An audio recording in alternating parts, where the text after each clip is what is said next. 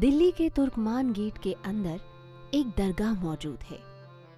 इसी गेट के नीचे बनी कब्र में एक औरत कई सदियों से चैन की नींद सो रही है। कहते हैं अगर उसे कदम कदम पर उसके अपनों ने ही ना ठगा होता तो वो दुनिया की सबसे कामयाब सुल्तानों में शामिल हो सकती थी। वो औरत भले ही बेहद कम उम्र में चल बसी, लेकिन जमाना आज भी उसे रज़िया बेगम के नाम से याद करता है। कहते हैं रज़िया में सुल्तान बनने के लिए जरूरी सारी खूबियां मौजूद थी, लेकिन उसमें एक बहुत बड़ी कमी भी थी, और वो ये कि वो एक औरत थी। मध्यकाल की उस साजिशों से भरी राजनीति में एक औरत के लिए कोई जगह नहीं थी।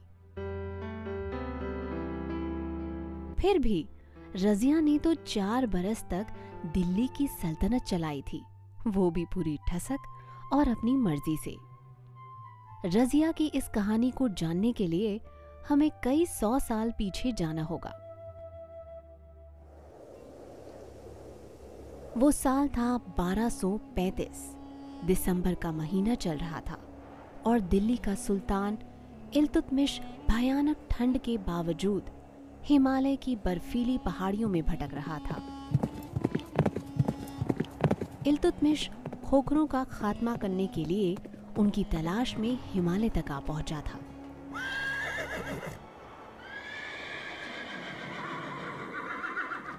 दरअसल खोखर एक लड़ाका जाति थी जिसने दिल्ली के सुल्तानों को रह रह कर खूब परेशान किया था।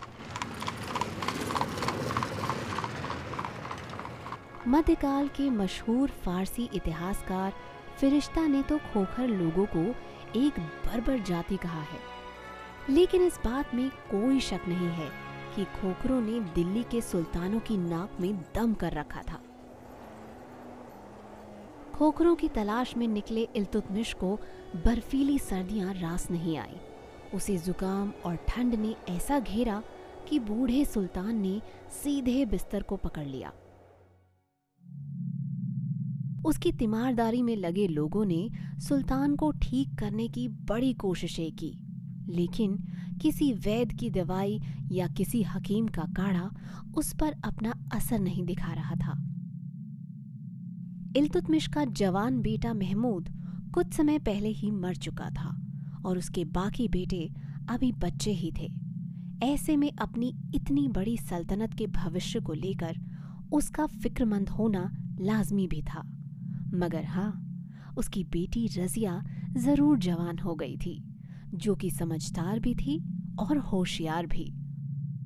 खुद सुल्तान भी ये बात अच्छी तरह से जानता था कि रज़िया में उसकी जगह तख्त पर बैठने की पूरी काबिलियत है। इल्तुतमिश को रज़िया पर इतना ज्यादा भरोसा बस ऐसे ही नहीं था, बल्कि उसने खुद अपने सामने रज़िया को किसी योद्धा की तरह तालीम दिलवाई थी।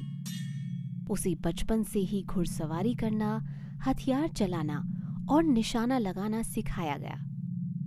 कहते हैं कि तीरंदाजी और तलवारबाजी में रज़िया का मुकाबला कई मर्द भी मिलकर नहीं कर पाते थे।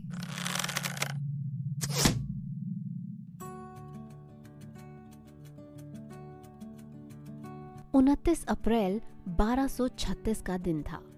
सुल्तान की हालत बेहद खराब हो चुकी थी। लगता था जैसे कि इल्तुतमिश ने अपनी आने वाली मौत की आहट सुन ली थी। उस रोज सुल्तान के पास उसका शाही हकीम दुखी मन से खड़ा था। कुछ ना कर पाने की मजबूरी उसके चेहरे पर नुमाया हो रही थी।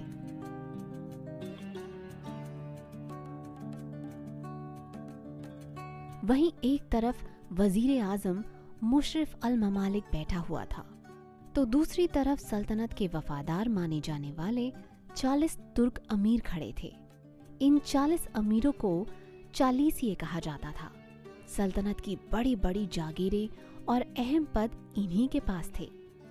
चालीस अमीरों की ये जमात बनाने की वजह एक ही थी। दरअसल सुल्तान को इनसे हर मुद्दे पर समर्थन मिल जाता था।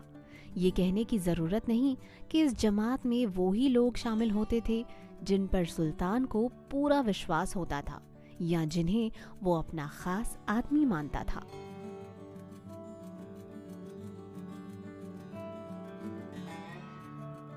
जब उसके सारे वफादार सामने जमा हो गए तो इल्तुतमिश ने धीरे से अपनी वसीयत अपने वजीर आज़म मुशर्रफ अल ममालिक को दी और फिर ये ऐलान कर दिया कि उसके बाद दिल्ली की सुल्तान उसकी बेटी रज़िया होगी।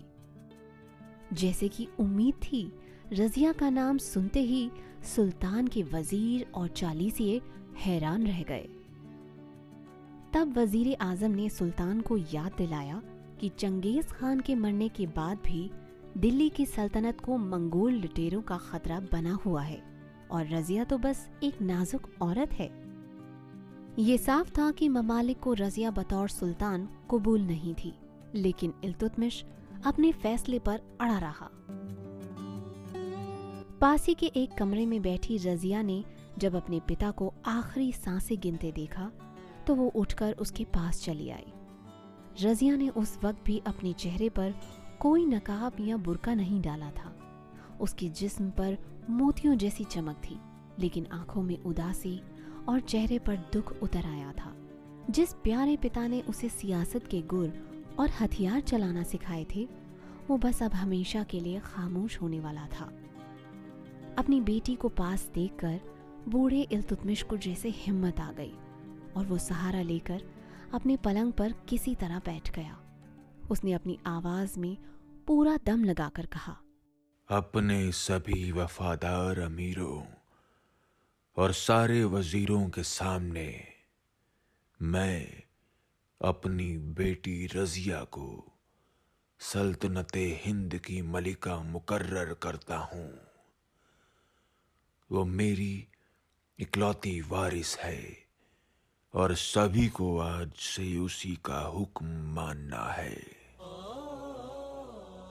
इतना कहकर सुल्तान ने जैसे ही रज़िया के सिर पर हाथ रखा, उसकी प्यारी बेटी उसकी छाती से लगकर रोने लगी।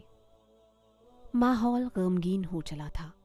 उसी दौरान चालीसियों ने कुरान पाक पर हाथ रखकर ये कसम खाई कि वो ताउम्र रज़िया के वफादार बने रहेंगे, हमेशा उसका हुक्म मानेंगे और हर कदम उसकी खिदमत में हाजिर रहेंगे।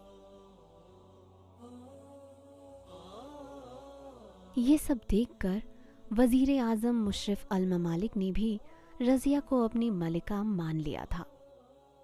जैसे ही सुल्तान इल्तुतमिश की सांसें रुकी, उसकी सारी बेगमें और बच्चे उसकी लाश के आसपास जमा होकर रोने लगे।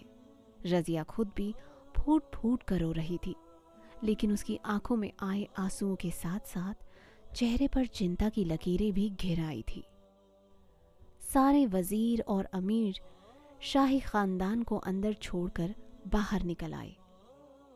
सभी को बस आने वाले कल की फिक्र थी, या कहा जाए उनके मन में ये डर था कि रज़िया के साथ वो कैसे निभा पाएंगे।